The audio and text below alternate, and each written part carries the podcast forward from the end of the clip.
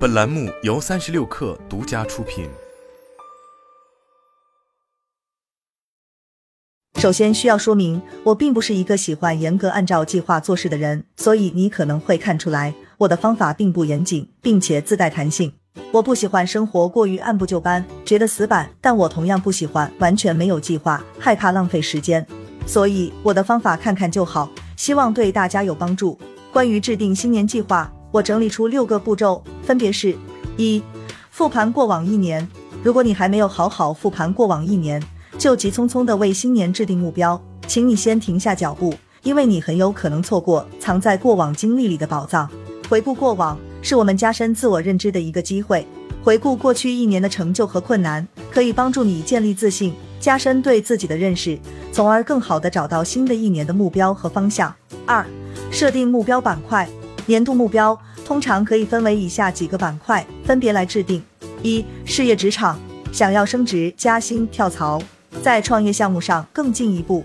把副业做得更好，提升自己的演讲表达能力；二、家庭关系，想要遇到合适的人，告别单身，和另一半结婚生孩子，想要和家人保持紧密的联系；三、健康，想要有八块腹肌，保持运动状态。每周锻炼至少三次。四、财富想要有更多的存款，想要买房，学习更多投资知识，掌握更好的投资方式。五、人际关系想要认识一百个陌生人，结交一百个各领域的专家。六、生活爱好想要学习画画，更好的管理时间，早睡早起，去一个没去过的国家旅游。三、设定目标，写下所有你想制定目标的板块以后。继续在每个板块写下你的目标。需要提醒的是，很多时候我们会写下美好的愿望，而不是清晰的目标。于是到了年底，会发现不知道该如何衡量自己是否实现了目标。目标的制定一定要符合 SMART 原则，也就是一、目标必须是具体的；二、目标必须是可以衡量的；三、目标必须是可以达到的；四、目标必须和其他目标具有相关性；五。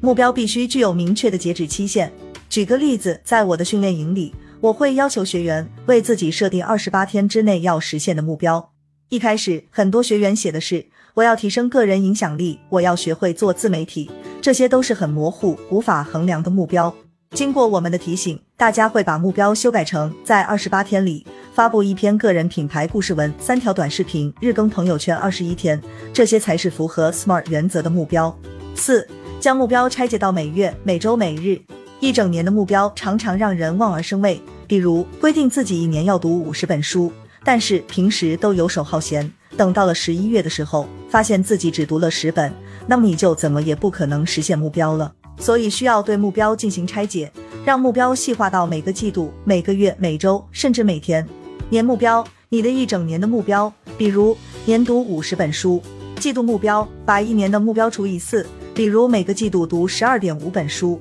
月目标把一年的目标除以十二，比如每个月读四本书；周目标、月目标再除以四，比如每周读一本书。日行动为了实现周目标，每天应该做的行动清单，比如每天早上起来第一件事阅读三十分钟。目标是死的，人是活的。拆解以后的目标不一定是要严格做到每周读完一本书，因为有时你会一周读完不止一本。有的时候又会花不止一周的时间来读完一本好书，这些都没关系，可以灵活变通。但是年度目标一定要有拆解以后的小目标，不然你张口就说明年要赚一千万，但是不知道每天应该做什么来让你达到一千万，那么你这个 flag 肯定会倒。五，找一个伙伴，找到志同道合的伙伴，告诉他你的目标，请他督促你，这样做可以降低你中途放弃的概率。如果两个人有相似的目标，还可以互相督促，一起前进。比如，我的学员会制定关于自媒体内容创作的目标，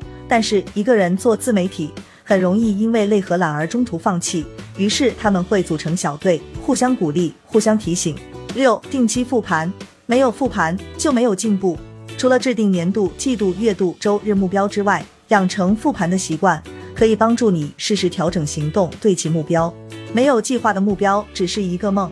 愿大家在二零二三年心怀梦想，订立目标，制定计划，让心想事成不是一句空话。